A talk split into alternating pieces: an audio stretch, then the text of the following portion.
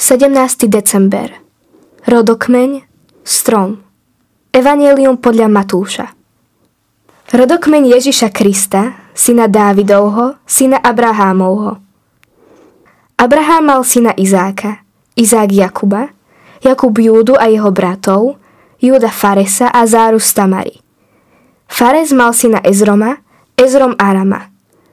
Aram mal syna Aminadaba, Aminadab Násona, Náson Salmona, Salmon mal syna Bóza z Rachaby, Bóz Obeda z Rút. Obed Jeseho a Jese kráľa Dávida.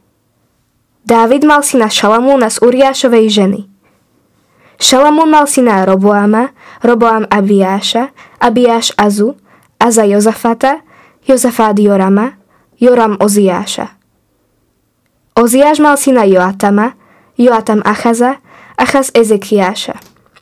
Ezechiaš mal syna Manasesa, Manases Amona, Amon Joziáša, Joziáš Jechoniáša a jeho bratov za babylonského zajatia. Po babylonskom zajatí Jechoniáš mal syna Salatiela, Salatiel Zorobábela, Zorobábel Abiuda, Abiud Eliakima, Eliakim Azora. Azor mal syna Sadoka, Sadok Achima, Achim Eliuda. Eliud mal syna Eleazara, Eleazar Matana, Matan Jakuba. Jakub mal syna Jozefa, manžela Márie, z ktorej sa narodil Ježiš, nazývaný Kristus. Všetkých pokolení od Abraháma po Dávida bolo 14, od Dávida po babylonskej zajatie 14 a 14 od babylonského zajatia po Krista.